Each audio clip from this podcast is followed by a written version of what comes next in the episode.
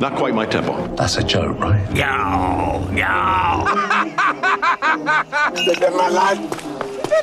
Je m'en fous, moi, dis-moi ce que je renvoie À la fin de l'envoi, je touche. Et bienvenue dans Ça c'est du cinéma, l'émission dans laquelle on vous conseille des films d'actualité et des longs métrages déjà sortis dont on ne parle pas assez, et où nous abordons aussi plusieurs films plus brièvement quand nous n'avons pas un seul sujet suffisamment intéressant à traiter. Merci à ceux qui nous écoutent et merci à Chris pour l'enregistrement de l'émission. Aujourd'hui, on va changer un petit peu la formule. On va vous parler de plusieurs films euh, plus brièvement que d'habitude. On va pas vous faire une grosse émission sur un seul film. Euh, on va vous parler donc euh, dans l'ordre d'Empire of Light de Sam Mendes, de La femme de Tchaïkovski de Kirill Serebrennikov, de After Sun de Charlotte Wells.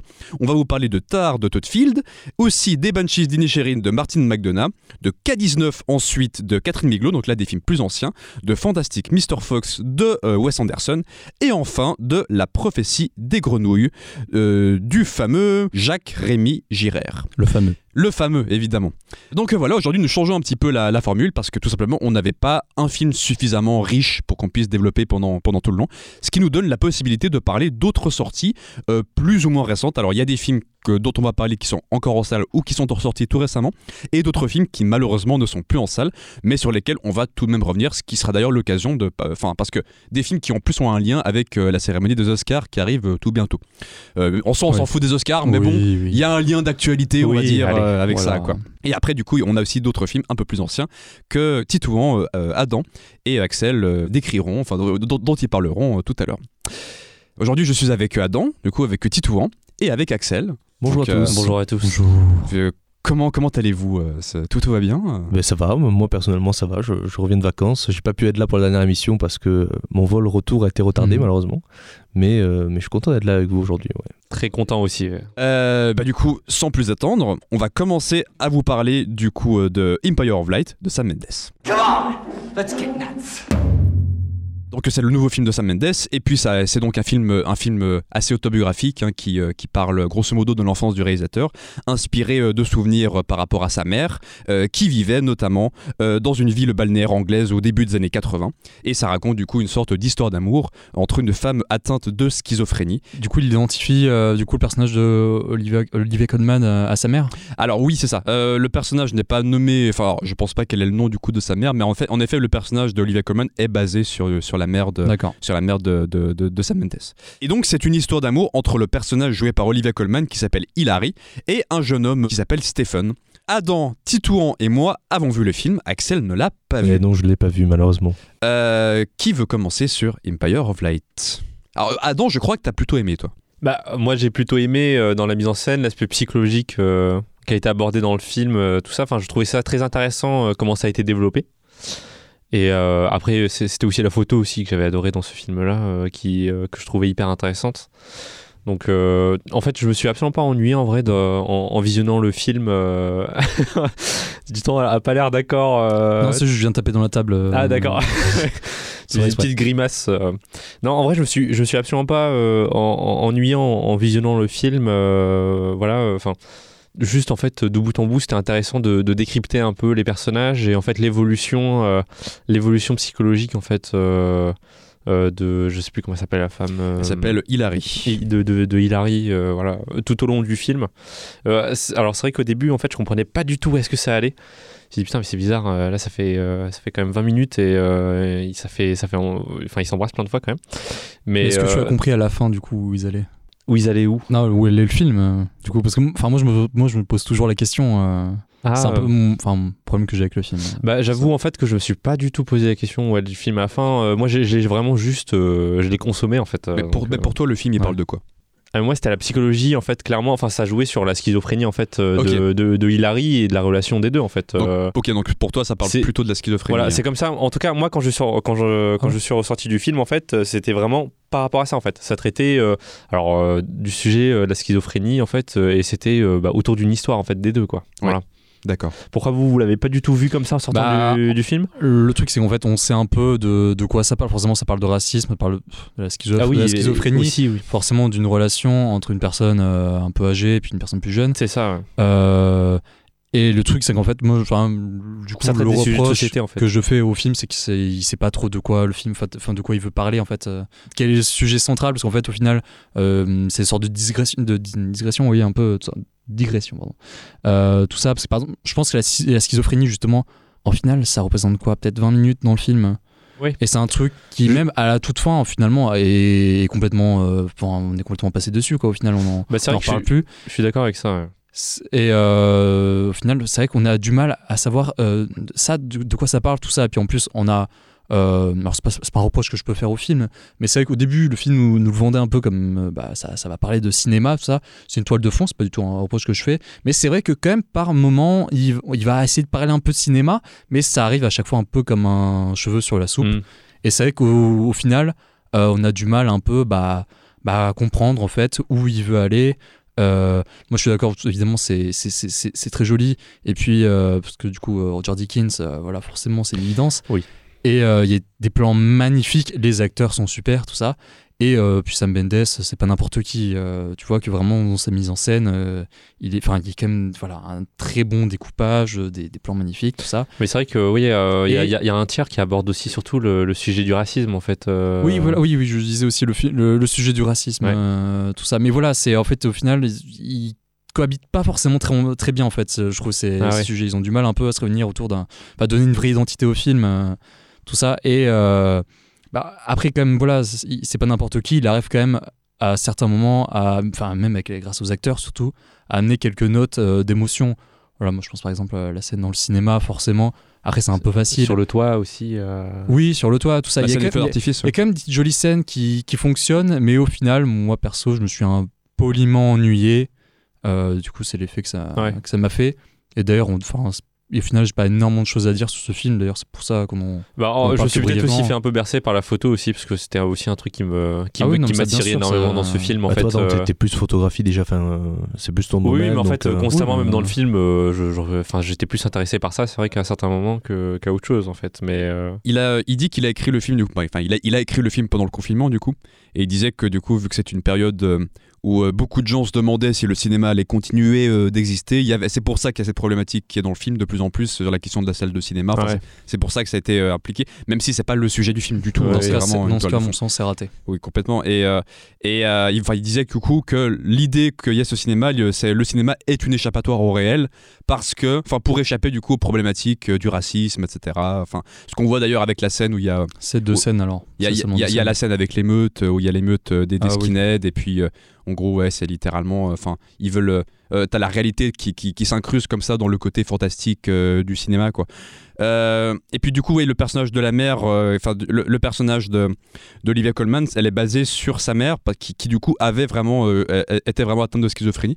Et lui, il dit que la séquence où le personnage de Stephen, c'est ça, hein, Stephen, il, se, il, se, il, se, il se cache dans le placard. Et il dit que, c'est- en gros, c'est lui, quoi. C'est Sam Mendes qui, qui se cache, qui se cachait dans le placard à cette époque-là. Et en gros, l'histoire Mhm. d'amour, grosso modo, enfin ça, c'est- ça, c'est une invention. C'est une invention. Il a pas, il a pas voulu se, se situer dans l'histoire, ce qui fait que ce film est en parallèle. Enfin, il est euh, complètement dans la lignée de Roma, de Once Upon a Time Ouais. in Hollywood, de Licorice Pizza, de ces films qui, qui parlent de souvenirs d'enfance sans qu'il y ait le, pro- le, le réalisateur qui se mette en protagoniste. Armageddon Time. Ah ouais, mais après. Non, Armageddon non, Time, non, c'est- d'accord, oui, j'avais pas entendu. oui, Armageddon Time, c'est autre chose. Ça, oui, c'est la- l'autobiographie. Non, je Mais- trouve qu'il y a un petit, un petit parallèle. Enfin, en particulier avec celui-là euh, aussi à faire. hein. Là, je trouve, je trouve qu'Armageddon Time réussit euh, ce, ce que rate euh, celui-là en fait. Ah oui, complètement. Euh, Enfin après, moi, alors moi c'est un film que j'ai plutôt aimé. C'est-à-dire que indéniablement, le film, enfin je veux dire, le film m'a, enfin j'ai j'ai trouvé le film très charmant. Voilà, c'est-à-dire que j'ai Ouais, trouvé, ouais. euh, j'ai j'ai aimé les, j'ai aimé les, les personnages. J'ai trouvé qu'ils étaient, j'ai trouvé que les personnages étaient très touchants. euh, j'ai été, euh, j'étais embarqué dans, dans leur histoire, etc. Mais en effet, quand le film s'est terminé, je me suis dit, mais en fait. C'est pas très intéressant. Euh, C'est-à-dire que la, la- la raison pour laquelle je me suis dit ça, c'est en effet, comme a dit Titouan, c'est qu'il y a énormément de sujets euh, dans le film et il a pas, euh, comment dire, il a pas, euh, y a pas, y a, y a pas une vraie focalisation sur euh, sur sur ce sur ce dont il veut parler. Effet, pas décousu au final. c'est ça, c'est exactement ça. C'est un film qui est décousu. Et c'est très important de le noter, c'est que Sam Mendes, c'est pas un réalisateur qui écrit à l'origine. Là, c'est la première fois qu'il écrit tout seul. Ah, c'est la première fois. c'est la première fois qu'il écrit tout seul. Euh, Il y a juste, il a, il a coécrit 1917 avec euh, Christy Wilson Cairns, qui avait, qui avait coécrit Last Night in Soho. Et là, et d'ailleurs, 1917, 1917 était aussi un film qui rendait hommage à un membre de sa famille, puisque Ouais. ça parlait du coup, ça, ça rendait hommage à son grand-père euh, pendant la Première Guerre mondiale. Et là, du coup, c'est un film hommage euh, à, à sa mère. Euh, mais oui, du coup, Sam Mendes, c'est pas un réalisateur qui est, euh, qui est habitué à l'écriture, et il le dit lui-même. Il dit que si- jamais, euh, c'est pas quelque chose qu'il a envie de refaire, quoi, d'écrire comme ça tout Ah oui. seul. Il le dit lui-même. Et là, il a vraiment fait ça un peu vraiment. Enfin, c'est une histoire qu'il avait envie de raconter depuis longtemps, apparemment, et qu'il avait envie. Il avait aussi envie de de faire un film qui, contrairement à 1917, euh, il a écrit, il a écrit le film déjà sans penser à le réaliser, puis faire un film beaucoup plus petit, beaucoup plus intime, centré sur des Ah, sûr, personnages. ouais. Là où 1917, c'est vraiment un film euh, technique, hein, c'est vraiment un parti pris technique, Ouais. etc. Euh, là, là où je trouve que euh, moi, Sam Mendes, c'est un réalisateur que, que j'aime énormément. Pour le coup, j'ai- tout vu sauf euh, Away We Go qui est un film aussi apparemment beaucoup plus intime, qui est une sorte de comédie romantique, si j'ai bien compris. Euh, moi, je- là, où- là où je trouve que Sam Mendes est à son meilleur, c'est dans les moments d'onirisme. C'est-à-dire que c'est un réalisateur dans tous ses films. euh, Là où il me fascine, c'est quand il bascule euh, de l'autre côté euh, dans une forme d'onirisme. American Beauty, Ouais. euh, c'est ça. Enfin, toutes les séquences de fantasmes du personnage de Kevin Spacey, c'est ça. Les sorties de la perdition, t'as énormément ça. Pour moi, il y a eu l'une des plus belles scènes, enfin l'une de mes scènes préférées de tous les temps se trouve dans les sorties de la perdition. Mm. C'est une scène sous la pluie avec Tom Hanks et Paul Newman. Si, enfin, voilà. Et, et, pa- et pareil, c'est une scène extrêmement onirique où il y a la musique qui porte la séquence. On n'a plus de, on a plus de son entouré. Euh, 1917, t'as ça aussi. 1917, hein, oui. T'as une séquence magnifique où il y a des feux et puis le personnage Oui, se ouais. réveille. On est vraiment dans l'onirisme. Et là, on a la même chose avec la séquence des, des feux d'artifice aussi, euh, qui a ça. Euh, ça, c'est les choses qui me plaisent vraiment euh, chez Sam Mendes. Mais là, en effet, mais euh, dans tous ces autres films, alors 1917, c'est plus discutable. Il faudrait que je le revoie pour vraiment savoir euh, de quoi parle le film, grosso modo, dans ses thématiques. Euh, moi, je l'ai vraiment pris, moi, je l'avais vraiment pris comme une sorte de- d'expérience sensorielle, 1917. Ouais. Spectre et Skyfall, c'est lui aussi, non Oui, Ah là, oui, oui, Spectre, ouais. qui est un film complètement raté. Ah oui, Spectre, oui. C'est pour ça, je- justement, il y a une entre les deux, parce que Skyfall est vraiment très bien. Skyfall est un chef-d'œuvre. Ouais. Ouais, ouais, c'est super. Moi, je, je- pas le meilleur je pour moi, défends mais, un peu, euh, je défends un peu Spectre. euh, Ah bon Ah non, Ah, je trouve que c'est euh, que Oh. c'est pas aussi horrible Ah, mais qu'on c'est le pas, dit. c'est pas horrible du je tout. trouve qu'il y a des, il y a des choses très bien et tu vois que bon, ça a été charcuté Non, par le mais- studio. En fait, c'est quand tu compares aux autres que c'est vraiment mauvais, quoi. Euh, Mais- Bah, je trouve que ça c'est- détonne ça, complètement ça du- c'est jamais vraiment mauvais, je trouve, mais qu'effectivement c'est raté euh, par, enfin. bah, quand tu euh, regardes Casino Royale, euh, je suis désolé, quand, mais. tu regardes tu au soleil, si tu, fais. Ah, quand tu c'est au soleil, c'est le pire. hein. Oui, c'est bi- c'est bien, mais. Spectre, c'est le seul film que Sam Mendes ne voulait pas faire. Il l'a fait parce qu'il a été obligé de le faire. Il, à aucun moment il a voulu le faire et ça se sent. C'est un film que personne n'a eu envie de faire. Alors il est très joli, il est esthétique, etc. Ouais, mais il y a des jolies personne- scènes. il y a des euh, jolies scènes. L'intro, l'intro, l'intro est super. L'intro est magnifique, c'est vrai. Euh, mais ouais, Spectre, c'est un film que personne euh, n'a voulu faire. Mais bref, euh, dans tous les films de Sam Mendes, généralement, à l'exception du coup de Spectre et 1917, il faudrait que je le revoie, c'est quand même des films qui. Qui savent ce qu'ils veulent raconter, quoi, qui ont un vrai, euh, qui ont un vrai fond, euh, qui sont très focalisés, pas- toujours focalisés sur les personnages. hein, c'est des films très intimes, psychologiques euh, sur les personnages, mais les thématiques sont claires et nettes, quoi, toujours, toujours évidentes. Là, en effet, Empire of Light, c'est la première fois que je vois un film de Sam Mendes. Alors encore une fois, il y en a un que j'ai pas vu, Way We Go, mais c'est la première fois que je vois un film de Sam Mendes où c'est vrai qu'à la fin je suis un peu paumé, je sais pas trop euh, ce qu'il a Mhm. voulu me, me raconter quoi. Alors encore une fois, je passe pas un mauvais moment, c'est aussi pour ça qu'on l'aborde, c'est que c'est pas un mauvais film en soi, Euh, c'est un film qui est tout à fait charmant, euh, agréable, qui est magnifique visuellement, on l'a dit, il y a des plans sublimes, etc. Les acteurs sont super, les personnages sont attachants. Mais au final, c'est un tout petit film. Mais au final, c'est exactement Ouais. ça. C'est un tout petit film. C'est de loin ce qu'il a fait de plus mineur. quoi. C'est tout petit, tout petit. Après, c'est pas non plus, euh, c'est pas non, c'est pas forcément un reproche quoi. non, bien sûr. euh, bah, disons bah, que. bah, un très bon exemple. euh, la semaine dernière, on parlait de The Fablemans. Euh, The Fablemans est un film tout petit. Oui. À, à mon sens, c'est un très grand film. Bon, enfin oui, Après, voilà, le, le truc c'est que moi personnellement, je, je pense que je vais l'oublier quoi. oui, oui, c'est ouais, c'est. Je, je, je, je sais pas, si, je sais pas ce qui m'en restera beaucoup de, de, de ce film euh, plutôt. Mais après. On en parle tout de même, on conseille quand même les gens à aller le voir. euh, Enfin, si vous Il y a- voulez, euh, Il y a une certaine sincérité quand même. C'est euh, ça. Ouais. euh, Si vous voulez voir un film, un petit film charmant avec des bons interprètes et une photo magnifique et Mm. des belles scènes de cinéma malgré tout, même si ce- le propos est confus, bah vous allez pas être déçu quoi. Ça reste un film tout à fait euh, honorable on va dire. T'as t'as le que- budget du film? Euh, alors attends, Ouais, je l'ai que- quasiment sous les yeux. Le budget est de... Ah bah non, je l'ai pas. Ah.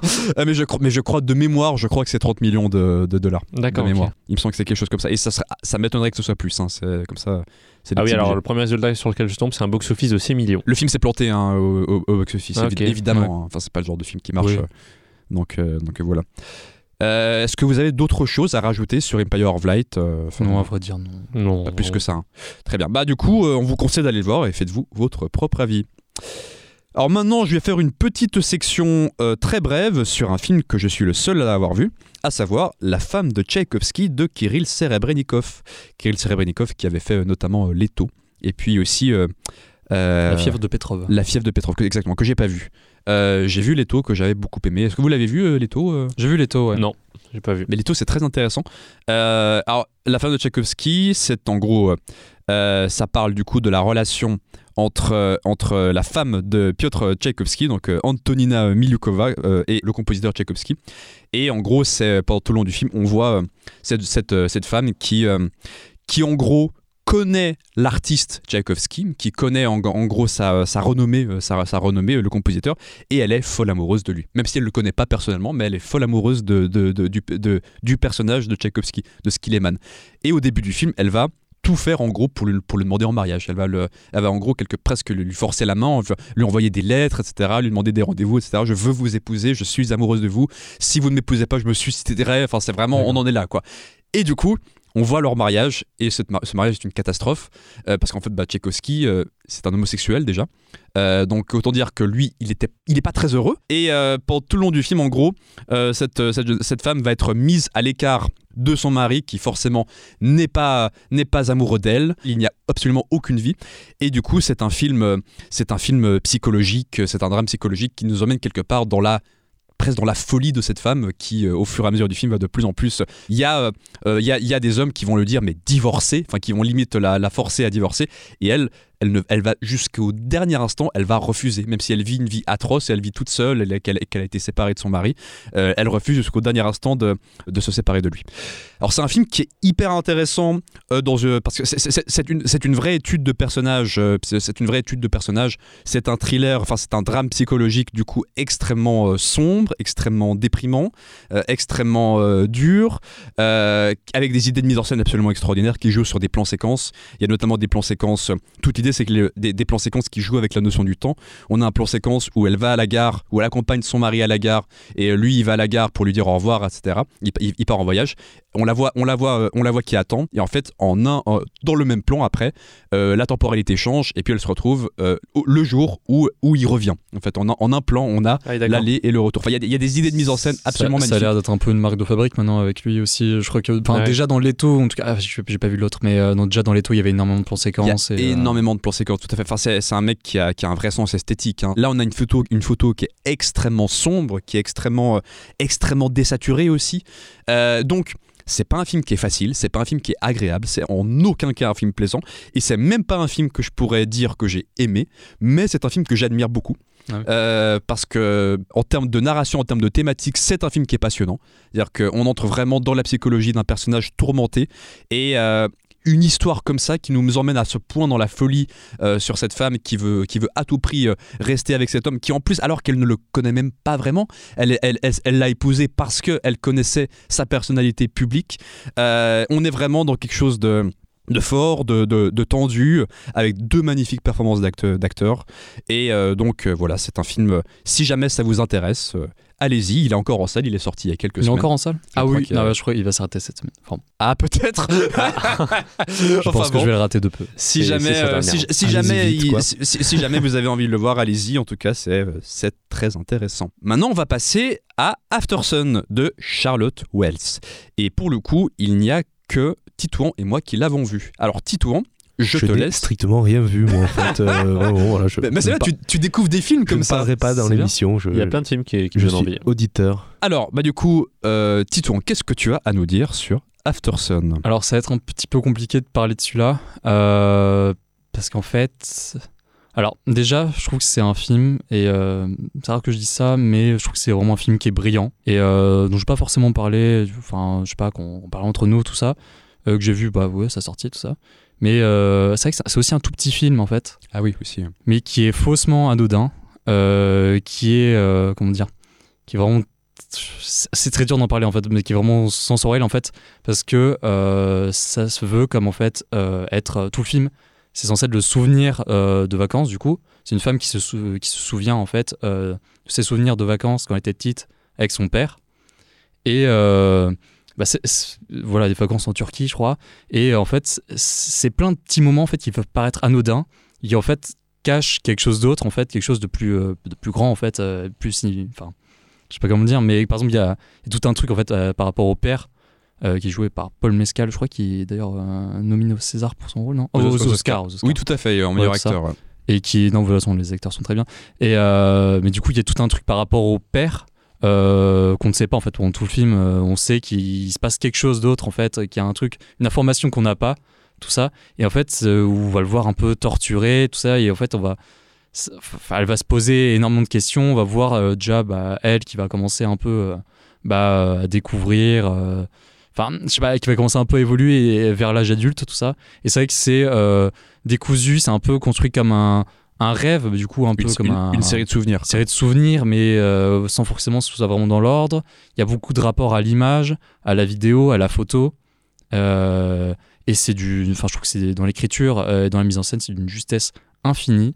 Et euh, que c'est bah, l'un des, je pense, l'un des meilleurs films que j'ai vu depuis vraiment très longtemps. Et voilà, qui peut paraître anodin, mais qui au final se révèle quand même bah, très, très efficace et vraiment du, du- bah, d'une tristesse. euh, une tristesse absolue. Et en fait en fait on a du mal en fait à décerner exactement euh, de mettre un mot un peu sur ses émotions euh, parce que bah, le, film en fait joue beaucoup sur un peu on va dire les non-dits enfin voilà. Et puis aussi moi je suis très sensible en fait à la mélancolie au cinéma. Et là on est clairement dans un film vraiment profondément mélancolique euh, puis voilà je, je sais pas c'est un peu décousu hein, voilà Oui, bien sûr. c'est dur d'en parler mais euh, Moi, le- le- en fait, le seul. euh, je, je suis d'accord avec toi, hein, c'est un film qui est vraiment brillant. Euh, moi, mon, en fait, mon regret à la fin du film, ça a été de ne pas être plus ému que ça, étrangement. Euh, J'ai beaucoup aimé le film, je l'ai trouvé, euh, bah, comme toi, hein, je l'ai trouvé extrêmement intéressant. Et c'est c'est vraiment, c'est en y repensant. Euh, qui, qui reste qui, qui reste avec moi euh, euh, ap- après l'avoir vu. C'est étr- c'est étrangement pas un film qui m'a bouleversé quand je l'ai vu. Ça me touche plus quand j'y repense en fait. Il y a parce que la, la- la- la vraie question du film, c'est qui est euh, qui est ce père, quoi. Vraiment, qui est ce personnage, quoi. Et je pense à un plan. euh, Il y a un plan euh, où on a un long plan d'ailleurs, long plan séquence en longue, en très très longue focale. Où on a, on- en fait, on est avec la fille dans son lit, je crois. Il fait, il me semble. Je crois qu'elle est en train de dormir. Et je crois qu'on a un le- gros plan longue focale. On le voit sur le balcon, de dos comme Oui. ça. oui, et c'est juste ça. On le voit comme ça euh, sur le balcon, en train de, en train de, de- de bouger la tête, de regarder à l'horizon, etc. Et juste en ce, en ce plan-là, euh, de filmer comme ça en langue on se demande mais qui est cet homme en fait? Qui est ce mec euh, euh, et- et c'est- Parce que c'est tout le questionnement de cette fille. c'est, euh, on la voit au début du film adulte. Et, euh, et après, on, on- on imagine qu'on a du coup toutes les séquences quand elle est enfant, qui sont des séries de souvenirs, et elle essaie de comprendre qui était cet homme. On sait qu'il y a quelque chose de tragique qui est arrivé avec lui. Enfin, Mm. c'est pas dit dans le film, mais il y a quelque chose comme ça. Et, et c'est vraiment la question. C'est en ça, le film est passionnant. C'est une vraie étude de personnage aussi. Il y a un vrai côté euh, aussi, euh, ouais, euh, co- coming of age, euh, ce côté aussi, euh, aussi évolution de personnage, enfin de personnage enfant qui, qui devient, qui devient adulte. J'ai j'ai noté d'ailleurs que la- la- la- la- l'actrice Frankie Corio, elle s'appelle, elle est fantastique, hein. vraiment, magnifique. Ouais, les deux, hein, de toute façon. Mais, Les- les deux sont super. Il y a énormément de choses qui passent par leur jeu. Paul Mescal qui d'ailleurs va jouer dans Gladiator 2. Ah, c'est lui Euh, Le rôle principal Oui. Ah oui, c'est vrai, d'accord. Oui, Paul Mescal qui, euh, qui- c'est non, mais c'est surréaliste. qui a, qui a explosé avec la série euh, euh, Normal People que je n'ai pas vu. Euh, mais il paraît que c'est super, euh, je pense que ça vaudrait la peine de, de regarder. Le mec a même, enfin il a, il a même pas 30 ans je crois, ou, ou 30, enfin, non je crois qu'il a même pas 30 ans, et il commence déjà, à- déjà, déjà à exploser. Euh, puis aussi, aussi un truc intéressant, c'est que très souvent quand on a des films qui abordent la question des souvenirs, euh, ces films-là sont tournés en pellicule. Et là, c'est le cas de celui-là, il est tourné en 35 mm. Et euh, parce que je pense que toute l'idée, c'est que euh, le côté, euh, le grain, le côté Ouais. organique de la pellicule amène directement un côté nostalgique. euh, Oui, une autre époque. c'est ça, d'une autre époque, puisque Il y a des Polaroids, tout ça. Enfin, il y a plein de. Tout, évidemment, il y, a, il y a tout un rapport à l'image aussi, à, à qui aide au souvenir, en fait, euh, justement. oui, c'est ça, parce que t'as la cassette, enfin t'as les, euh, t'as les, t'as la caméra DV, euh, enfin parce qu'on est, on est au début des années 2000, je crois, quelque chose comme ça, non Ou, euh, Euh, non, non, non, non, on est euh, avant, je crois, dans les années 90. Ah, euh, ouais, d'accord, ouais, l'année il me 90, semble. ouais, ouais. Enfin, c'est à peu près à cette époque-là où, il- où il commençait déjà à y avoir euh, les, les premières cassettes, euh, enfin les, les premières euh, euh, caméras comme ça Ouais. nu- numériques. Du coup, il y a, du coup, il y a ce rapport-là. Et, et ouais, non, c'est vrai, c'est un film qui est très sensoriel, qui est tout petit en effet. Et pareil, encore une fois, c'est pas, c'est pas comment dire évident au premier visionnage, mais je pense que c'est un film qui qui, euh, qui hante en fait au qui, font- Mhm. qui hante au fur et à Ah, mesure. moi, c'est un film que j'ai de plus en plus envie de revoir, en fait. Oui, moi aussi. Moi Mm. aussi, tout à fait. Euh, J'ai très envie de le revoir. euh, eux aussi pour, aussi pour rechercher des détails euh, qu'on n'a pas, qu'on n'a pas trouvé au premier visionnage, pour essayer de comprendre aussi. euh, bah, c'est ouais, essayer de, comme ça de chercher à comprendre les détails euh, qui, pour, pour capter euh, le personnage principal. Parce que le film est une énigme. hein. Il Ah donne oui. pas, il donne pas la réponse en fait. C'est ça qui est intéressant. Donc voilà pour Aftersun. On veut, alors là pour le coup, je crois qu'il est encore en salle aussi, si je dis pas de bêtises. euh, je crois pas.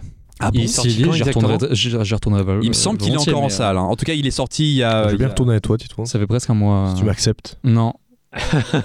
Merci. Mais enfin voilà, dans tous les cas, si jamais il passe, euh, si jamais vous, euh, ça vous intéresse, euh, enfin on espère que ça vous intéresse. Puis sortira en, en DVD Blu-ray un jour, Voilà, bien VOD, sûr, tout euh, ça. Achetez-le. Mais Pas forcément sur la plateforme, mais c'est pas grave, vous pouvez toujours le louer ou l'acheter, acheter le DVD. Exactement. Ouais. Mais allez le voir, ça, ça vaut la peine.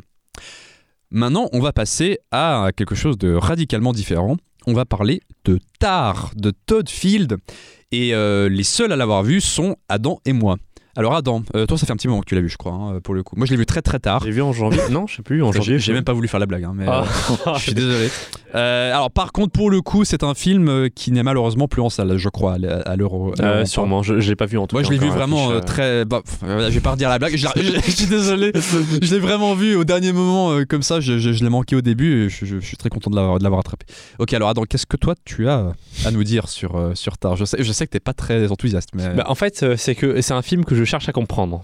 C'est un film où je comprends pas. J'ai en sortant de la salle, euh, j'ai absolument pas compris une seule fois le propos. J'ai peut-être raté des choses hein, dans le film, mais je, en fait, c'est un film. euh, voilà, c'est c'est vraiment en- une séance m'a m'a jamais paru aussi longue en fait parce que je n'arrivais pas euh, à comprendre euh, là où voulait en, en venir et ce que racontait le film en fait.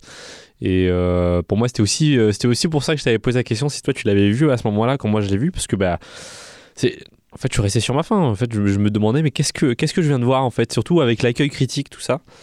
Euh, donc c'est, voilà, c'est, en fait globalement c'est ça, c'est que c'est un film où j'ai vraiment, euh, j'ai pas compris où est-ce qu'il allait en venir et de quoi il parlait en fait, euh, sincèrement. Donc euh, c'est pour ça, moi, c'est intéressant pour moi de connaître ton avis euh, par rapport à ce film. Il y, a que nous deux qui l'ont vu ou? Il y a que nous deux. Ah. vous deux, ouais. D'accord, ok. Il n'y a, que vous deux. Axel il a rien vu. si, si, mais on va arriver au Banshees, je vais monopoliser la Ah. parole. euh. Euh, bah moi Tar j'ai énormément aimé le film. Ouais. Euh, Mais et, pourquoi Dis-moi, qu'est-ce que- je- Qu'est-ce qui se t'expliquer. passe Qu'est-ce Alors, que je n'ai pas compris dans ce film en fait C'est Des- que j'ai dû rater quelque chose dès le début. Ça se trouve, j'ai j'ai cligné des yeux et j'ai raté une info. Déjà, petit détail très drôle, euh, quand le film s'est terminé, alors, quand il y a- quand y a de fin, il y a une femme dans la salle qui a fait J'espère que c'est fini. Ah, c'est terrible. Ça m'a beaucoup fait rire. Euh, alors, c'est un film euh, absolument passionnant et très contemporain qui aborde la question euh, des artistes et des, comment dire, des saloperies que les artistes font à cause de leur position de pouvoir. Euh, c'est un film qui va clairement aborder, on parlait de, hors antenne, on parlait de cancel culture tout à l'heure, Oui. clairement ça en parle. Euh, toute l'idée c'est qu'on a ce personnage joué par Kate Blanchett qui est une, une grande chef d'orchestre reconnue. D'ailleurs le film commence par une longue euh, sé- séquence de masterclass où on voit euh, un simple vraiment chant contre chant où, euh, où le personnage est interviewé par un vrai journaliste d'ailleurs sur tous les trucs qu'elle a fait. Et, euh, et ça, ça- ça- dure vraiment 20 minutes, quoi. C'est enfin, quelque chose comme ça, quoi. C'est extrêmement long. c'est- C'est c'est très long. Mais... Et c'est très, euh, c'est très exhaustif. Et avec ce simple chant euh, contre chant, t'as- enfin, il, laisse vraiment le temps aux acteurs déjà de jouer. C'est-à-dire qu'on voit vraiment, euh, enfin, t'as vraiment l'impression de voir une vraie séquence de masterclass quoi qui existe. Quoi. C'est-à-dire que t'as les hésitations des personnes, t'as les hésitations de Kate Blanchett, t'as euh, vraiment les, ré- les réactions de, les- ses réactions à elle. T'as as des plans de, des, juste des plans de réaction sur euh, sur le journaliste, etc. Ouais, t'as tout ça. Euh, ce que le film nous dit du coup, c'est que on comprend progressivement qu'avant les débuts du film, il y a eu une histoire avec une jeune, une jeune étudiante où elle aurait clairement euh, poussé une étudiante euh, au, au suicide. C'est ce qu'on comprend.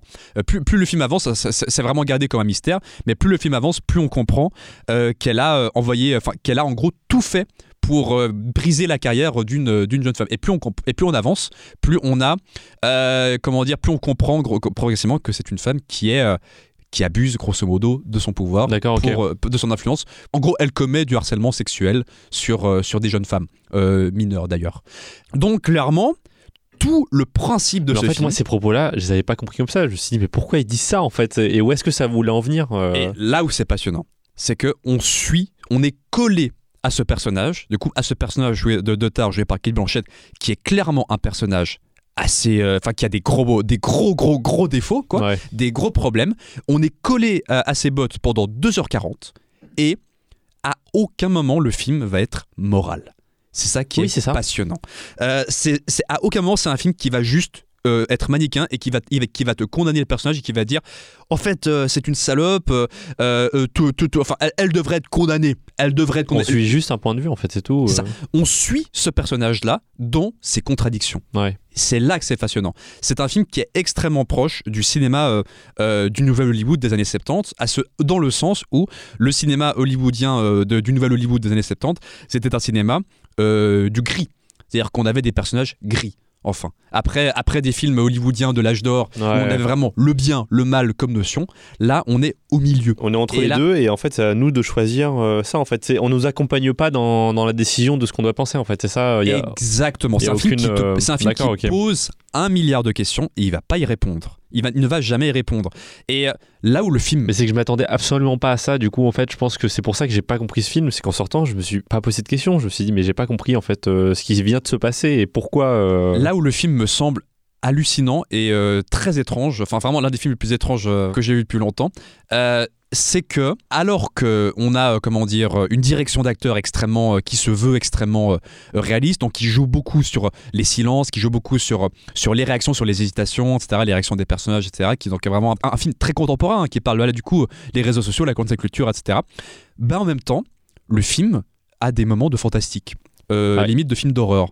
On a une séquence où euh, le personnage de Tar est dans sa cuisine et en arrière-plan, t'as une femme qui est là et on voit pas son visage. Ouais. Ce n'est pas expliqué. C'est juste ça arrive.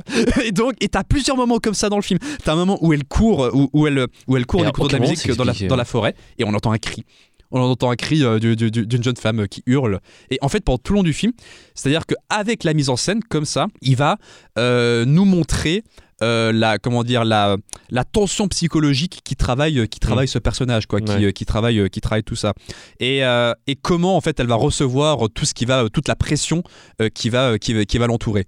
Et pour moi, du coup, ça en fait, je pense, l'un des films les plus intéressants que j'ai vu depuis très longtemps et que j'ai tout de suite envie de revoir en fait. Parce que j'ai envie de revoir le moins de petits détails euh, sur ce personnage, les- les détails du passé, parce que là où c'est passionnant, c'est que l'histoire euh, dont on parle sans arrêt dans, dans le film avec, avec la fille qui s'est suicidée, euh, on ne voit pas ce qui s'est passé. On, en- on- on- on ne, voit pas, on a juste, on comprend progressivement comme ça euh, par, par- par la mise en scène comment c'est arrivé. Et du coup, c'est un film qui nous laisse vraiment dans une position euh, de mystère, quoi, qui joue vraiment avec, euh, qui joue vraiment avec le mystère.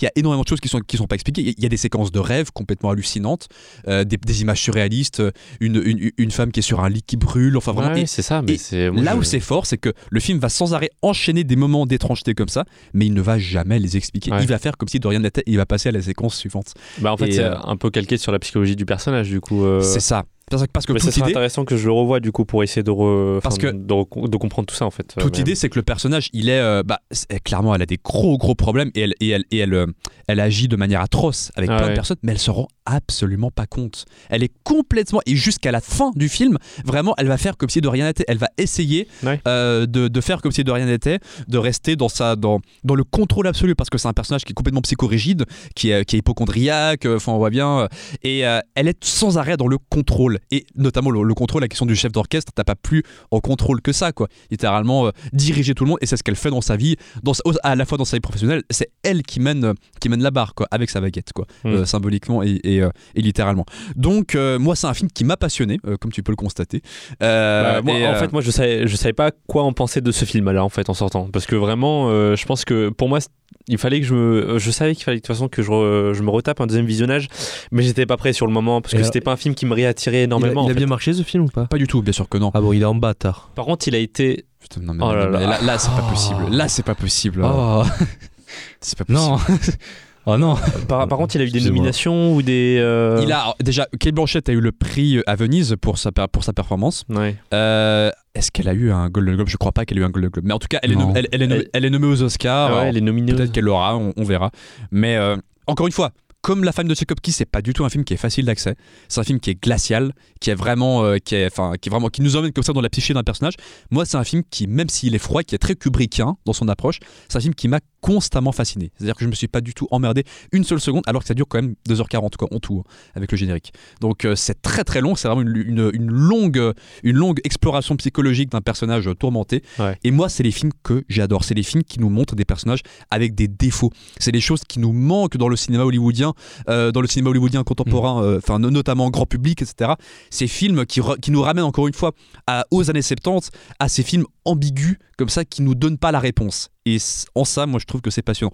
Alors du coup, euh, j'allais dire, euh, je vous conseille de voir le film. euh, le- je, je crois malheureusement qu'il n'est plus en salle. S'il est quelque part, enfin, allez, allez-y, allez-y. hein, il faut. Acheter le en DVD en Blu-ray. Et euh, attendez, enfin voilà, achetez-le en Blu-ray, regardez-le. Moi, je vais attendre qu'il arrive sur Netflix. sur Disney Plus. Euh, film passionnant, voilà. Donc euh, voilà pour le cas de Tar de Todfield. Alors maintenant, on va encore parce que toute l'idée, si vous l'avez compris, c'est qu'on fait euh, l'ordre, on, on- on fait en fait du plus récent au plus ancien. Et là, on va arriver encore à une sortie euh, antérieure, à savoir les Banshees Inisherin. Ah. Mais avec Tar, euh, nous avons, euh, comment dire, une actualité, euh, une actualité euh, comme, euh, récente puisque le film, il va y avoir les Oscars bientôt. Je crois que c'est ce week-end d'ailleurs, si je dis pas de bêtises. Ouais, c'est dimanche. hein. Ouais, ouais, c'est ça. Donc euh, peut-être, on verra. euh, peut-être que. euh, Allez, c'est ton moment, Axel. Peut-être que le film va se faire. Enfin, peut-être que le film va, va gagner de, de, de- de beaux prix prestigieux. Enfin, il y a, il y a de- même de très fortes chances. Allez, Axel, on sait Bon. que. Alors, Axel, on sait que tu as aimé le film et que tu nous en parles beaucoup euh, depuis longtemps. Donc, euh, vas-y, lâche-toi. Vas-y, euh, je te présente. Parle de euh, Demon Inisherin de Martin McDonough. C'est très simple. Attention. Ce film est le meilleur film de tous les temps. Voilà. ah, ouais, Tout simplement. Ah oui, à ce point Non, non, non. C'est. euh, je- alors, il est sorti en décembre, si je dis pas de bêtises. Ouais, fin décembre. ouais. Voilà, moi je l'ai vu, euh, je l'ai vu du- en janvier avec euh, Titouan. Je crois qu'on a été le voir ensemble première Non, je l'ai vu avec Non. toi, Ah Axel. non, Anthony. Ah oui, avec Anthony, c'est vrai.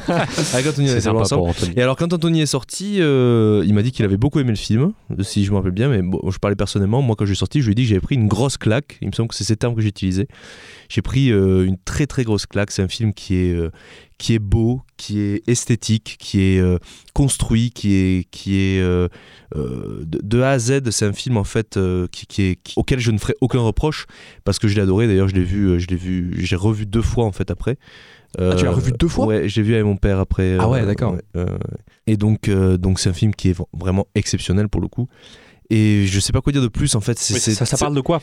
Ça ah, vous voulez, je, je Bah, on un peu, faire euh, tout le euh, C'est dans un pitch, petit village, euh, dans un oui. petit village euh, en fait euh, sur euh, sur euh, en Irlande euh, pendant la guerre en fait la guerre civile irlandaise dans une petite île qui s'appelle Ini, Inisher en fait euh, voilà Ah oui, les fameux bonnes Euh, cheese. Ok. les Banshees d'Inisherin. Voilà. Et euh, donc, euh, en fait, il y a des conflits euh, euh, qui, qui, qui, en fait, retentissent un peu comme euh, des conflits parallèles, en fait, à ce qui se passe sur le continent, donc à la guerre civile, et euh, qui euh, sont- se passent dans un petit village entre euh, un homme, entre deux hommes, en fait, qui... euh, c'est tout bête en fait l'histoire de base, c'est-à-dire que c'est un, un homme qui ne veut plus avoir un autre homme comme ami parce que il le saoule tout simplement. D'accord.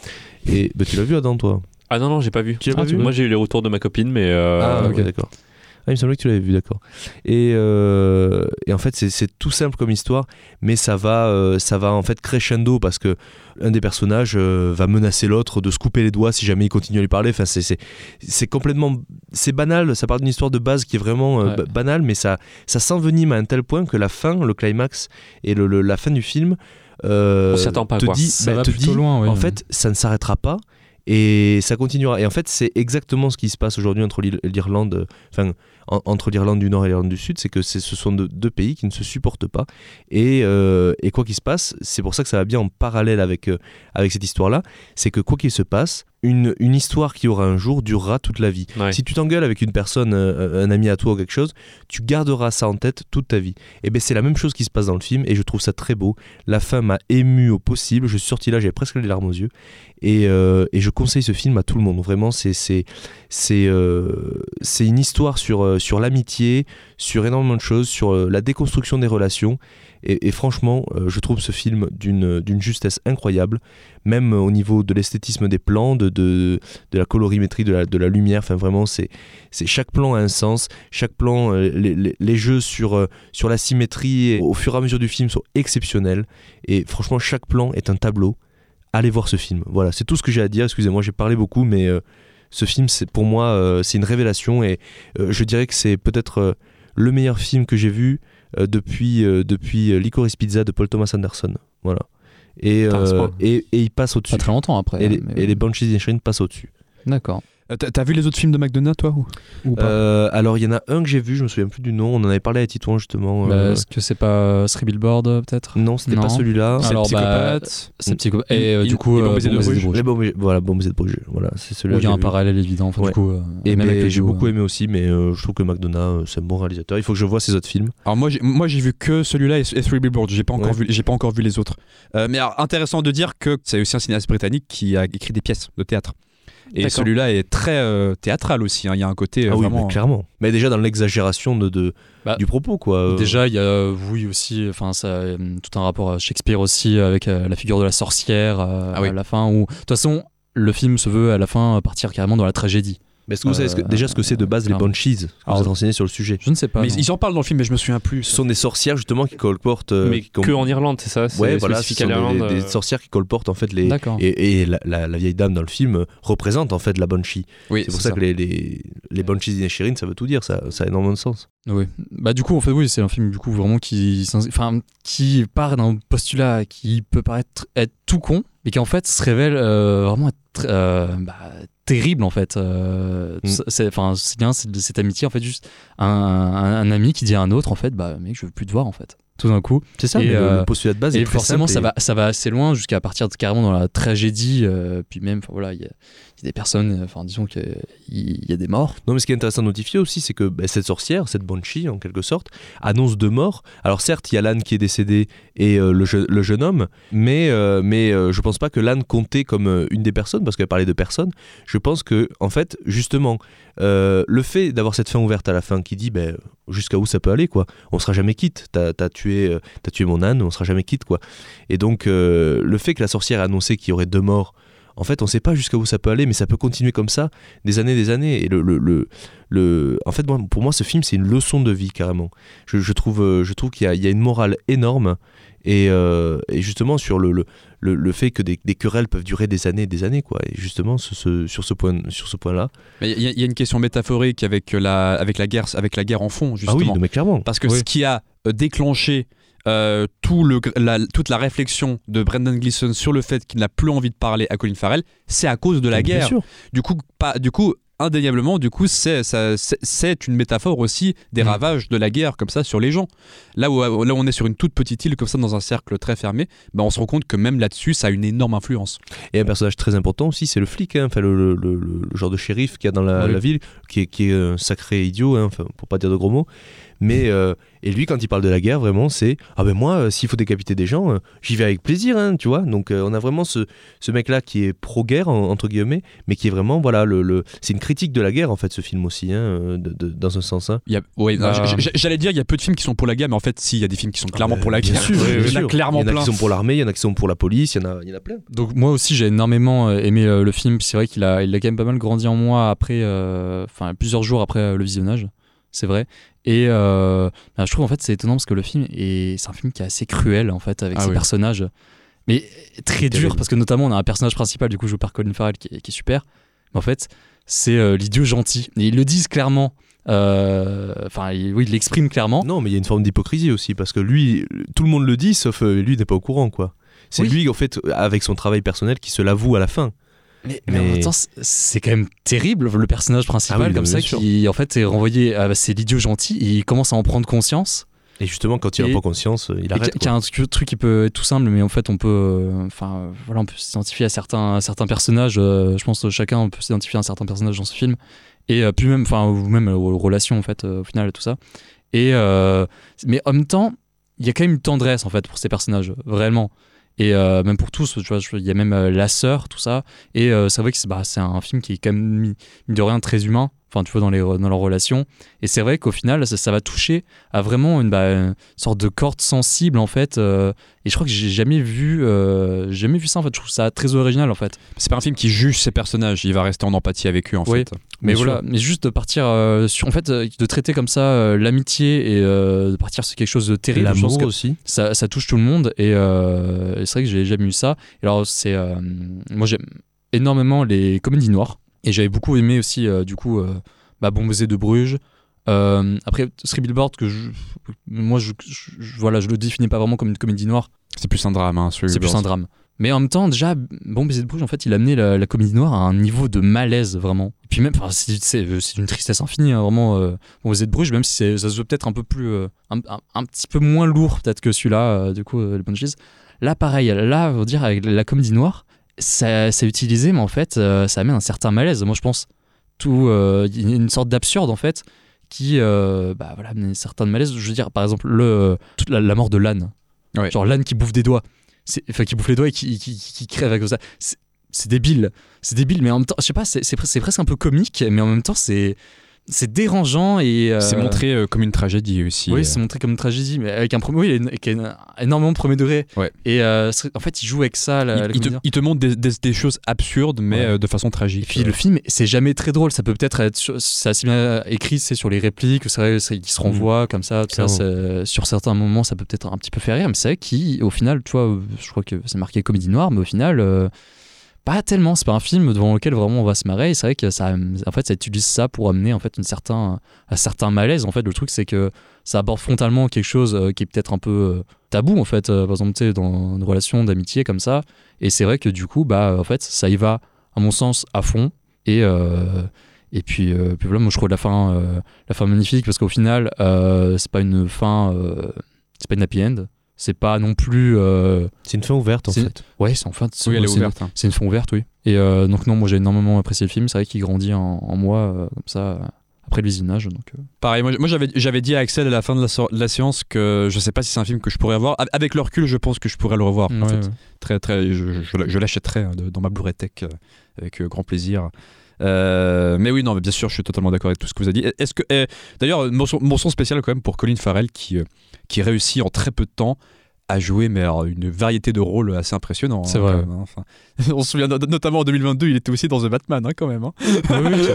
avec un Ouais, maquillage pas possible. C'est vrai, c'est vrai. Mais euh, je sais pas s'il a déjà eu un, un Oscar. Mais je crois pas. Je me semble pas. Alors peut-être sais qu'il l'aura. Alors, je- je- dans combien de catégories il est nominé Il y a Austin Butler et Braden C'est Fraser pas devant 13 lui. donc, euh, catégories C'est un, ouais, c'est un- c'est un grand nombre. En tout cas, j'ai pas 13 j'ai pas- catégories, j'ai je pas crois. Pour les euh, Oscars Ah ouais, ouais, non, je c'est sais pas. En Ah, la tout cas, vache. c'est un. Ah, c'est s'il gagne vraiment pas un truc. euh, Ah, pour moi, il rafle, il rafle. Meilleur film, c'est sur celui pour moi. Enfin, pour moi, moi, je c'est- pense aussi qu'il aura meilleur c'est film. il y en a beaucoup qui disent que ah ça ouais serait peut-être le meilleur film. hein. Ah Il aura- c'est- c'est- À coup sur scénario.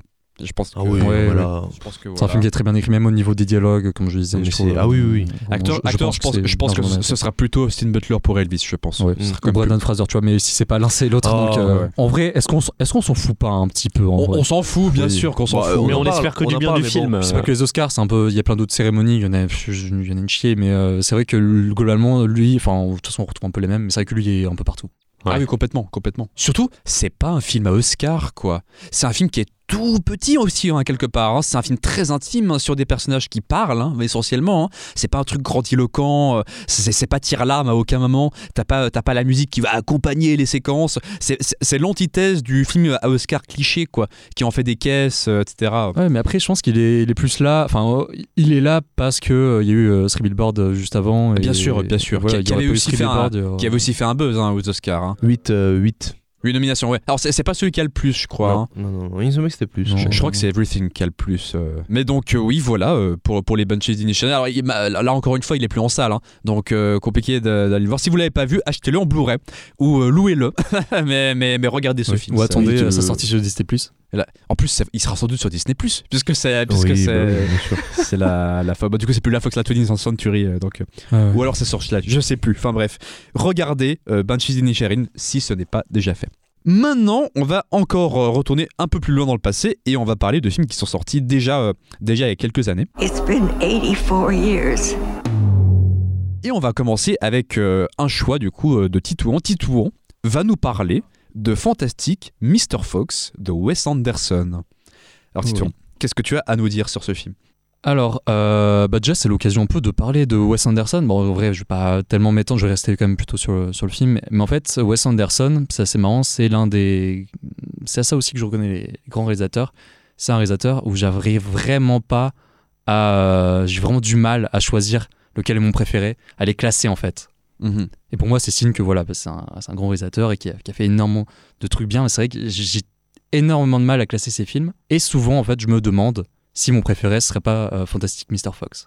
Parce que C'est marrant parce que c'est pas du tout celui qui est le plus, euh, qui a le plus cité. là. non, effectivement, c'est c'est pas celui qui est le plus cité. C'est vrai que beaucoup vont peut-être citer The Grand Budapest Hotel, qui est Moi, le premier que j'ai vu. Moi, c'est mon préféré. Et c'est aussi le premier que j'ai vu. Alors, euh, c'est pas mon, c'est clairement pas mon préféré.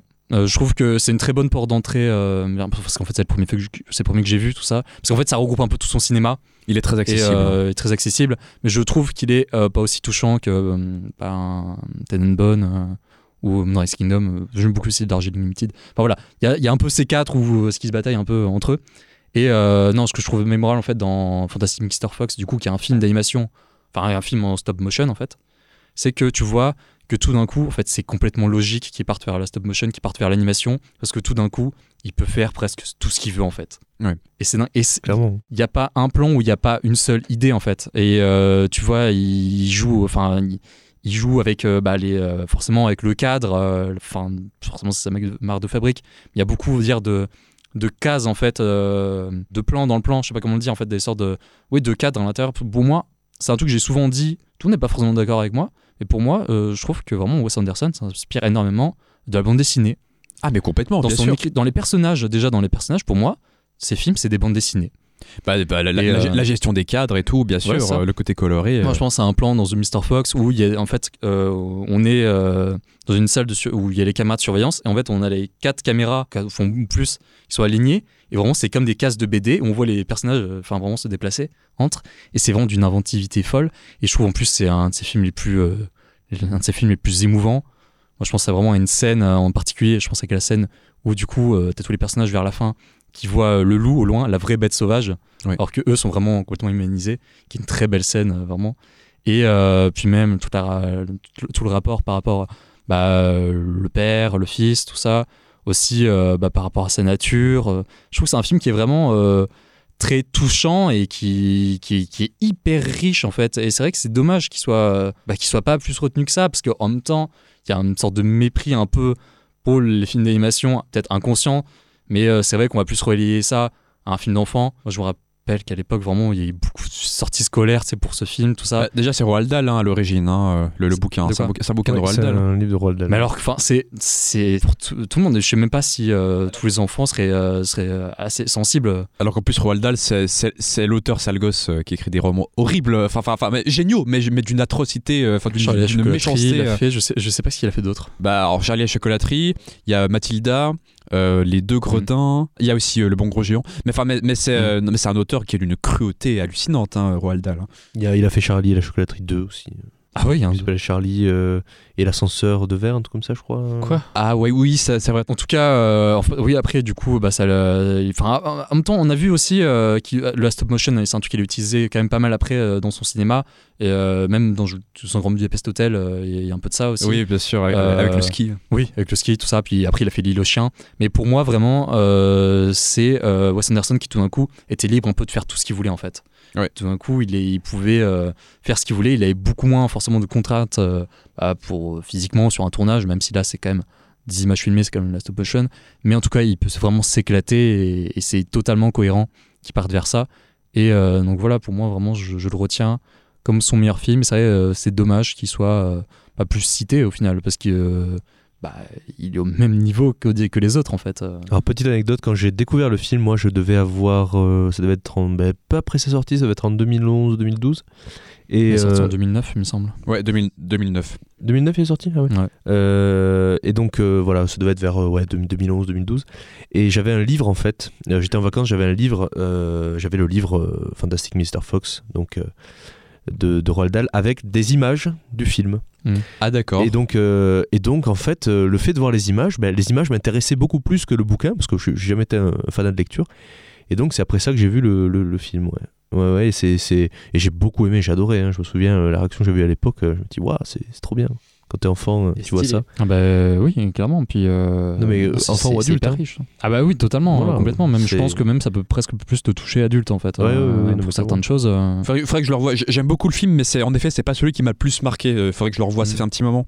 Mais, Bah, mais, mais je l'ai pas vu enfant pour le coup. Je l'ai vu euh, adolescent. Oui, pareil. Oui, non, voilà, en fait, c'est vraiment un film qui. euh, et puis même, voilà, qui avait des vrais moments euh, forts. Moi, je vous invite vraiment à le, à le revoir. C'est vrai que la première fois que je l'ai vu, j'avoue peut-être à pas, à pas avoir été euh, aussi touché, mais c'est vrai qu'à chaque fois que je le revois, euh, bah vraiment, je l'apprécie hein, d'autant plus, en fait, à chaque fois. T'as- tout vu, hein, Wes Anderson, toi? J'ai, alors, j'ai pas vu Rushmore. Ah, D'accord, ok. Moi, j'ai, moi, j'ai pas vu les deux premiers. euh, J'ai pas Bah, vu les euh, deux- je crois que les deux premiers, je sais plus. lequel. Bottle Rocket et puis euh, Voilà, Rushmore. J'ai pas vu ces deux-là. Ah, bah voilà. Sinon, j'ai vu euh, tout le reste. Et bah évidemment, voilà, c'est un cinéaste que, que j'apprécie. euh, je pense que tout le monde aime bien, euh, aime bien Wes Anderson, tout ça. Mais c'est Il vrai y, en- que il y en a qui aiment pas. hein, ça, je- j'en connais. hein. Ouais, ouais, non, globalement, euh, mais c'est vrai que c'est un, c'est un- un- des cinéastes en fait un peu, c'est un, un, peu ouais, un auteur en fait euh, qui est peu Il est très populaire. qui est trop très populaire en fait, ouais. Que beaucoup de gens vont retenir, dont beaucoup de gens vont retenir le nom. Il y a pas tant de réalisateurs comme ça dont les gens vont retenir le nom en fait. Les gens pensent euh, plan symétrique, ils pensent très souvent à Wes Anderson désormais. Mais après, c'est vrai qu'évidemment, c'est hyper reconnaissable, tout ça, c'est sa patte, mais euh, c'est vrai qu'on rabaisse un peu à ça, on, euh, à dire que c'est que c'est juste, euh, c'est bien cadré.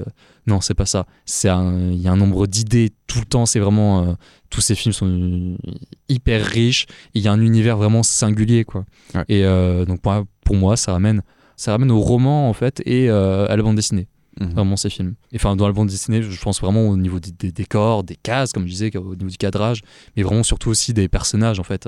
Chaque personnage est euh, hyper haut en couleur, enfin, même la façon dont, dont ils- tous les costumes, les décors, tout est travaillé.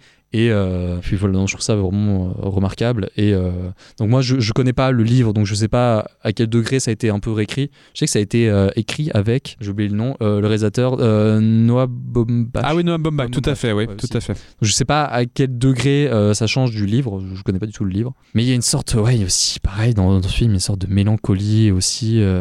c'est un film qui est assez. Dans l'univers, de toute façon, de Wes Anderson, C'est aussi l'un des cinéastes les plus mélancoliques. hein. C'est toujours des, des films extrêmement doux amers. hein, c'est vrai. C'est vrai. Et là aussi, en fait, c'est un. La, la, la fin, c'est étonnant parce que c'est pas tellement une happy end, en fait. Euh, c'est un peu. euh, Jamais, hein, jamais chez Wes Anderson. Ah ouais. T'as jamais, un vrai happy end. C'est toujours euh, doux amer. hein, C'est vrai, c'est vrai. En tout cas, c'est un, sentiment que j'aime bien, voilà. Et, et vraiment, donc ça me touche particulièrement. Donc, euh, revoyez Mister euh, Fantastic Mr. Fox. Revoyez-le, ouais, et, re- et, bah, redécouvrez euh, tous les films de Wes Anderson. Ou découvrez-le si vous l'avez Ou pas vu. découvrez-le, oui. c'est oui. vrai. Euh, maintenant, on va passer à un autre film d'animation que Axel nous a choisi, un film français, euh, Oui. La prophétie des grenouilles de Jacques-Rémy Girard.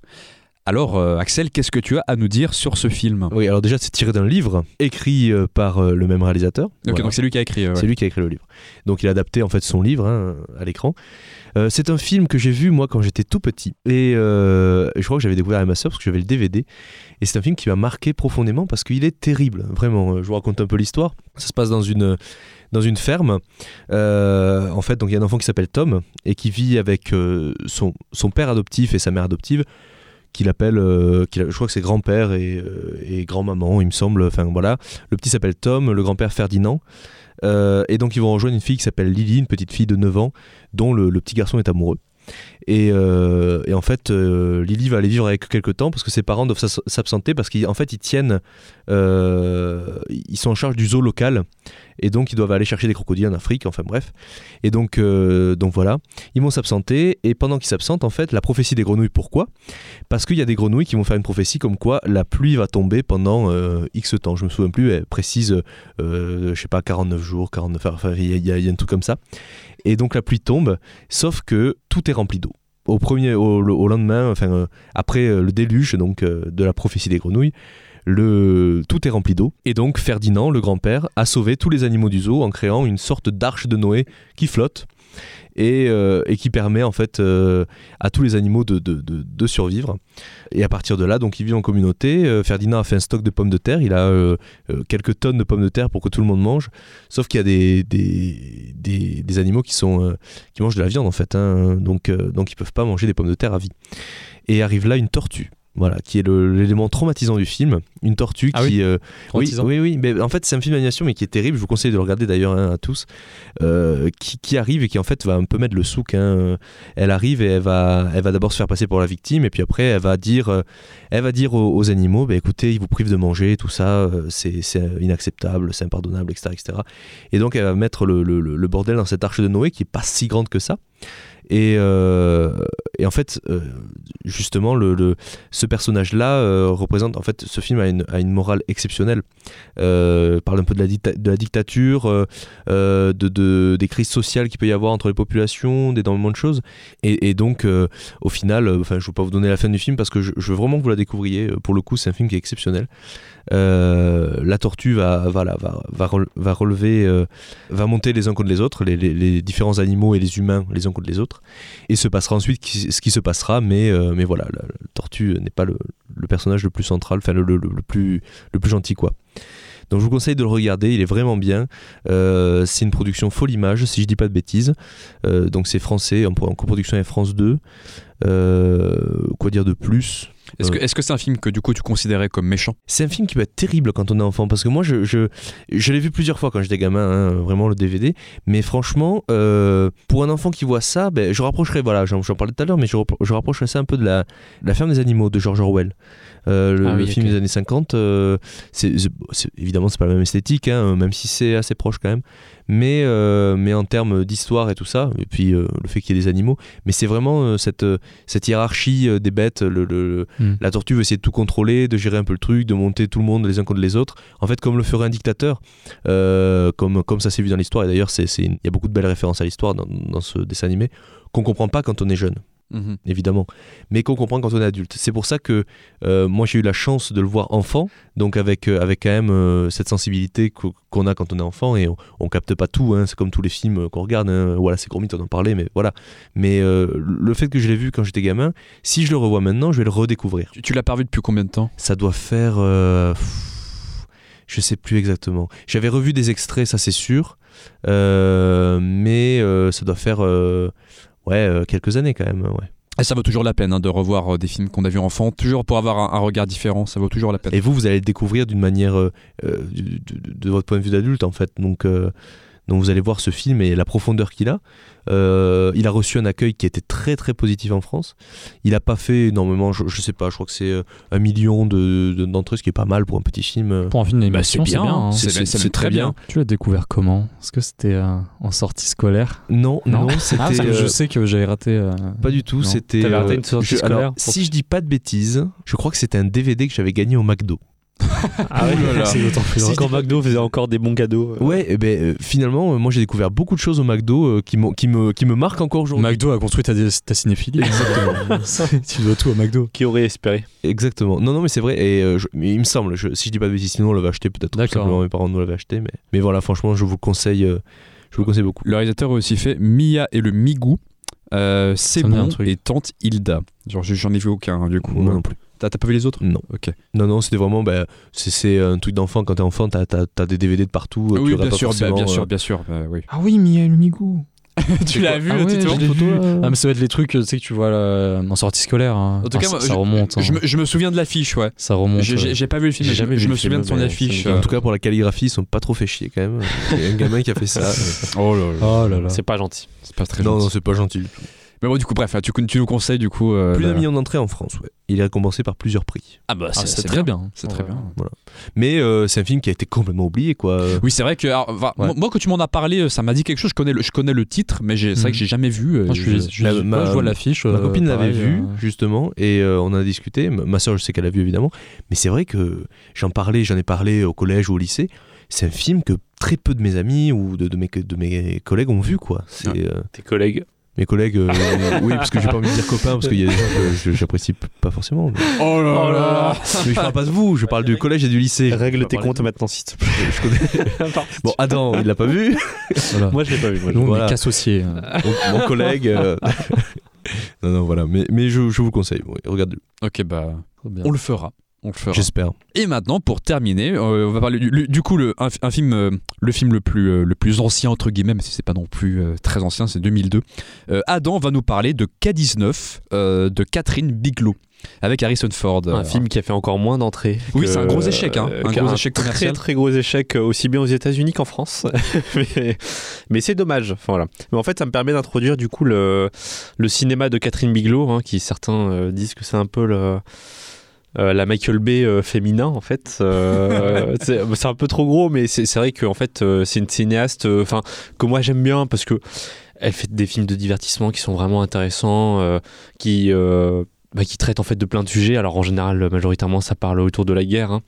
Euh, mais c'est elle qui a fait le film Point Break. euh, Je sais pas si vous l'avez vu. Ah, euh, c'est elle qui a fait ah, Point. Break Ah ouais. Euh, je pas. Oui, c'est vrai. Oui, Ouais. Point Break est le seul film de- d'elle que j'ai vu. J'en ai vu aucun autre. Bah, sans doute, euh, euh, elle a fait Point Break. euh, J'aime bien Point Break. hein, Ah, j'aime bien aussi. ouais. Du coup, oui, je vois des réalisatrices aussi de Des Mineurs euh, qui eu Oui, l'Oscar. Des euh, Mineurs, c'était le premier Zero film Dark que- euh, Premier film que j'avais découvert du coup d'elle, euh, des mineurs, que j'avais plutôt bien apprécié. En fait, c'était vraiment, euh, pour moi, c'est des très bons films de divertissement où je me fais vraiment Mm. pas chier et euh, je les aime en fait comme des films de Michael Bay où j'y vais, j'ai mode, allez, vas-y, c'est pour les guerres. euh, Ouais, mais après, j'imagine que C'est ces pas ça en fait. euh, J'imagine qu'il doit y avoir un propos euh, quand même, non Ah, alors en fait, euh, moi ce que j'ai trouvé, c'est la guerre, c'est la guerre. la guerre.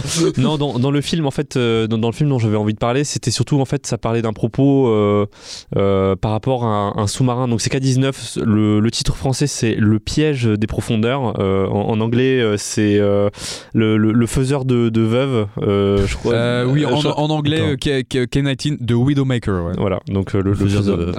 Alors, j'ai- gardé le titre en québécois, c'est Terreur sous les mers. voilà.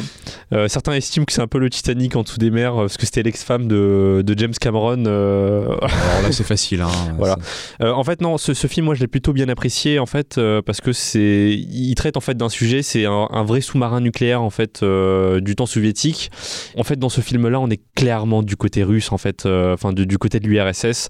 Euh, à aucun moment, en fait, euh, il y a, on, Moi, j'ai pas besoin du film pour être. non mais Ah, en fait à aucun moment en fait ce, ce film traite euh, euh, directement de la rivalité en fait entre les États-Unis et l'URSS en fait et c'est euh, aussi un prix en fait apparemment c'est euh, d'après certains euh, c'est une partie en fait qui a fait que bah, le film n'a pas vraiment fonctionné aux États-Unis parce qu'en fait les, les gens n'étaient pas intéressés euh, par le fait de montrer des Américains qui gagnent la guerre en fait euh, forcément Euh, c'est un film avec Liam Neeson euh, Liam, voilà. Liam Neeson. Liam Neeson et euh, Harrison Ford euh, qui jouent dedans. Et en fait euh, bon en gros euh, pour, pour pitcher vite fait le film en fait donc c'est euh, c'est un capitaine en fait du premier sous-marin nucléaire soviétique en fait qui s'appelle le K-19 qui en fait découvre que le refroidissement du réacteur nucléaire en fait est défaillant voilà. Donc euh, en fait, euh, euh, si euh, s'ils refroidissent pas bah, ce réacteur-là, euh, bah, ça va exploser. hein. et si à la moindre explosion, du coup, les, les Américains vont, vont prendre ça en fait comme la guerre, enfin co- comme en fait un- une déclaration de guerre, et donc bah ça va partir en steak quoi. Donc eux ils sont un peu les héros, euh, Ouais. les héros en fait euh, en dessous des mers parce qu'ils n'arrivent pas à, à contacter personne euh, là où ils sont et ils n'arrivent pas à appeler à l'aide. Donc Ça, c'est marrant. Ça me rappelle un autre film un peu pareil, qui est plus récent. Comment Ça, le, euh, le, le, le Chant du Loup. Bah, du coup, qui est sorti après. euh, Mais après, façon. c'est- les films de c'est sous-marins ont quand même beaucoup de similitudes. euh, Ouais. Non, ça. mais là, c'est vrai que dans le scénario, ça m'a l'air. Enfin, comme tu le c'est c'est que ça m'a c'est l'air d'être assez super, c'est super. J'ai pas vu le chant du loup donc. Ah, euh, c'est super. Mais en vrai, ouais, le film sous-marin, du coup, c'est un vrai genre. Mais c'est vrai que là, dans le pitch, euh, le chant du loup, c'est exactement ça. Bah, en fait, c'est ça. Donc, c'est le capitaine qui est joué par euh, Harrison Ford et il a euh, son second, oui, c'est comme ça euh, qu'il appelle, c'est son second, du coup, c'est Liam Neeson. Voilà, comme euh, Qu'on embrasse. On les embrasse les deux chaleureusement. On sait pas ce qu'il devient. Voilà. Liam Neeson Si, on sait ce qu'il devient. Harrison Ford aussi, on sait ce qui devient. hein, C'est euh, digne. Ouais, bah oui. Non, mais oui, mais Hein il continue des films. Il va faire Indiana Jones 5. Ah, Indiana Jones 5, voilà. Voilà, mais en fait, en tout cas, c'est juste que moi, j'ai vraiment été pris dans le film euh, de, de K-19, hein, je parle, euh, pour, pour en fait, vraiment cet univers anxiogène euh, de- des films un peu de sous-marins, et en fait, je trouvais qu'il marchait plutôt bien quand même, euh, où, euh, bon, enfin, c'est- vraiment un film à suspense, en fait, euh, voilà, constamment, où moi, moi j'avais trouvé, j'avais vu avec, euh, a- avec un ami à moi, et j'a- j'avais trouvé que, qu'en vrai, on s'emmerdait pas du tout euh, durant le film, en fait, malgré les accueils, en fait, qu'il a eu, tout ça, il a eu 200 000 entrées en France. Voilà, euh, c'est vraiment un film qui, qui a pas du tout marché et il a jamais été rentable. Euh, Je je sais pas combien il a coûté.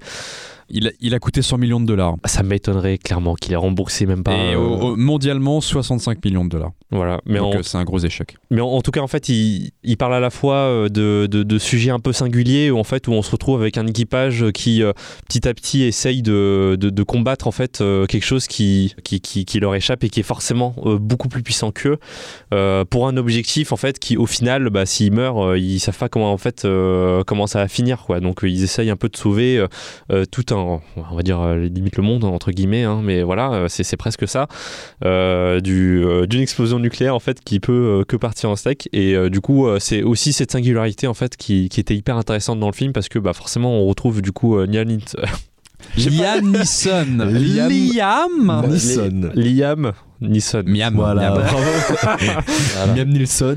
et Harrison Ford en fait où on les suit vraiment tous les deux avec euh, des soldats en fait euh, anonymes ils meurent à leur tour en fait pour essayer de sauver refroidir euh, juste un putain de réacteur nucléaire en fait euh, voilà donc pour moi c'était un c'est c'est un, c'est un film qui pour moi était par rapport à la filmographie de, de Catherine Bigelow Tu les as tous vus, Catherine Bigelow? Euh, non, j'ai vu Point Break, Des mineurs, euh, Le poids de l'eau, Z- euh, Zéro Dark Dark Thirty. Ouais. Ça, t'en as vu quand même. Euh, et comment il s'appelle? Euh, Après le film qu'elle avait produit euh, sur Netflix. euh, D'accord, parce Voilà. qu'il y a aussi Strange Days. avec, Strange Days, je ne l'ai pas avec vu. Ralph Fiennes. Et il y a aussi le film de vampire, La Near Dark. Near Dark, non, non plus. Mais en tout cas, voilà, sur le- la petite filmographie, et, c'est c'est intéressant aussi de, de parler de cinéastes un peu hollywoodiennes. Bah, elle a plus fait de film depuis Détroit en 2017. euh. bah, je- là, je viens de voir à l'instant, la dernière chose qu'elle a fait, c'est la pub Apple pour l'iPhone 13 Pro. ah oui, voilà. Donc, c'est vraiment, je- c'est la dernière chose que j'ai vue. Les films de sous-marins, t'en as vu d'autres Mais alors, euh, moi, du coup, je vous con- je- j'en profite pour vous conseiller euh, Le Chant du Loup. Le Chant du Loup, c'est vrai que du coup, bien, le chant du loup. il est très très Ouais, bien. ouais, Et ouais, c'est vrai que du coup, dans le pitch, c'est vrai que ça ressemble vrai euh, que, quand c'est- même c'est pas vrai que mal. les deux films sont, sont, sont très proches. Bah, dans, dans les films de sous-marins, j'ai bon, j'ai vu euh, la, la poursuite d'Octobre Rouge, qui est un film que j'adore. hein, je trouve que c'est un chef-d'œuvre. Mais euh, c'est vrai que j'en ai pas vu euh, beaucoup. L'un des plus connus, c'est Das Boot. euh, Enfin, de, de Wolfgang vu, hein. Peterson. Ouais, ouais, je l'ai pas vu non plus. Et surtout aussi sortir un peu du, euh, du, du confort en fait de parler que du côté États-Unis aussi. euh, Ouais, parce que ouais. c'est- c'est des films qui ont peu été faits. Euh, c'est- alors c'est c'est pas la seule à avoir fait ça. hein, Dans mais, euh, Octobre Rouge, on suit aussi les Russes, du c'est coup. ça. Il a été comparé aussi beaucoup à Octobre, Rouge. Ce Bah, Sean Connery joue un ouais. russe, hein, du coup. Mais ah, ah oui, alors il y a- fun fact, mais il a, il a- ce film a beaucoup été critiqué pour en fait Harrison Ford en fait, euh, et c'est vrai, hein, mais il, il- il- quand il joue en fait, il fait un peu l'accent russe. Et les gens, ils ont trouvé ça affreux, abominablement durant tout le film, parce qu'en fait, il roulait énormément les airs, tout ça. Donc, ça, Oui, c'est oui. quelque a, chose qui il y a un truc qui est très très malin dans Octobre Rouge pour faire passer euh, le pour faire, pour faire passer qu'il parle en anglais. Il y a un truc hyper malin. C'est ce que fait McTiernan pas mal de fois. Au début du film, on les voit euh, en train de parler en russe, et tout d'un coup, t'as un personnage qui parle, et t'as un zoom sur la bouche du personnage, et l'attaque. T'as un zoom arrière, et, en- et après là, le personnage parle en anglais. Ah oui, comme Donc, si en c'était une gros, traduction. La mise en euh, scène te fait comprendre que non, il parle pas réellement anglais, mais on va, euh, on va traduire quoi. Ça, ça, Ouais. ça me fait comprendre. Et c'est génial, c'est génial comme idée. Non, c'est super. Voilà. Donc, euh, ok, très, bah, très bien. On, on va regarder K19 et on va regarder du Catherine Bigelow. euh. Regardez, regardez du Catherine Bigelow. Quoi. Alors, des Point Break. Regardez- ouais. Vraie- Bon, tout le monde Qui a été repompé par, euh, par Fa- Fa- Fast and Furious. euh. Ah oui, Ouais. Le 1, c'est littéralement le même scénario. Honteux. Euh, D'ailleurs, il y a eu un, il y a eu un remake euh, de Point Break. Oui, tout à fait, Ah que, bon per- que J'ai personne n'a vu. euh, Que que per- personne. je- Est-ce qu'il y a des gens qui l'ont vu Apparemment, il y a eu un Fast and Furious 2 aussi, euh, il semblerait. Ouais. Il semblerait qu'il y en ait 9. Ouais, c'est ça. 10 là, 10 C'est même pas 10, 10. ouais. horrible, horrible. Bref. Euh, voilà, grosso modo, pour notre émission aujourd'hui sur divers films euh, récents et moins récents. On espère que ça vous aura intéressé. La semaine prochaine, normalement, on vous parlera de, de Whale de, de Darren Aronofsky. Je pense qu'il y aura des choses à dire. Oh oui. Euh, On sait pas après. Ah, t'as vu le Axel- film Axel se réjouit, je pense. euh, ouais, bah oui, oui, bah, tu sais pourquoi. hein, Oui, mais oui, on, on- en parlera la semaine prochaine. On en parlera. Euh, merci d'avoir été, avec- merci d'avoir été avec moi. C'était encore une fois très sympathique. Merci à vous. Très intéressant. Euh, on se retrouve la semaine prochaine et bah, pendant ce temps-là, moi je vous dis au revoir. Au revoir. Au revoir. Allez hop, aïe